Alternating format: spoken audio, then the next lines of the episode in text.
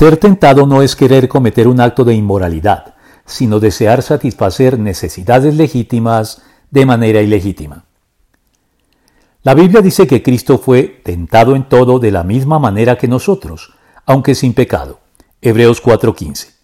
Pero sus tentaciones no fueron exactamente del mismo tipo que las nuestras, pues en relación con el resto de nosotros, la tentación trabaja fundamentalmente de esta manera.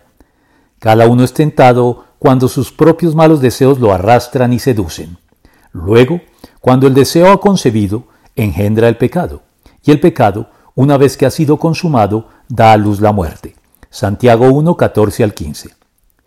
En relación con Cristo y en virtud de su nacimiento virginal, Él no compartió con nosotros los malos deseos de nuestra naturaleza caída, que es la que activa en nuestro interior más temprano que tarde lo que la Biblia llama también la carne o la naturaleza pecaminosa que nos conduce al pecado.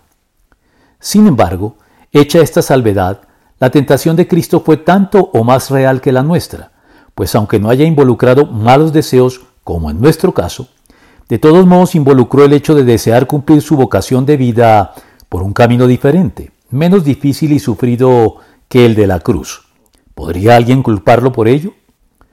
Las tentaciones en el desierto al comienzo de su ministerio pretendían revelar su auténtica condición mesiánica de maneras más acordes con su identidad, más triunfalistas y menos arduas, pero él no cedió a ellas, y al reaparecer probablemente de nuevo en Getsemaní, las volvió a desechar diciendo de forma ejemplar, Padre mío, si es posible, no me hagas beber este trago amargo, pero no sea lo que yo quiero, sino lo que quieres tú.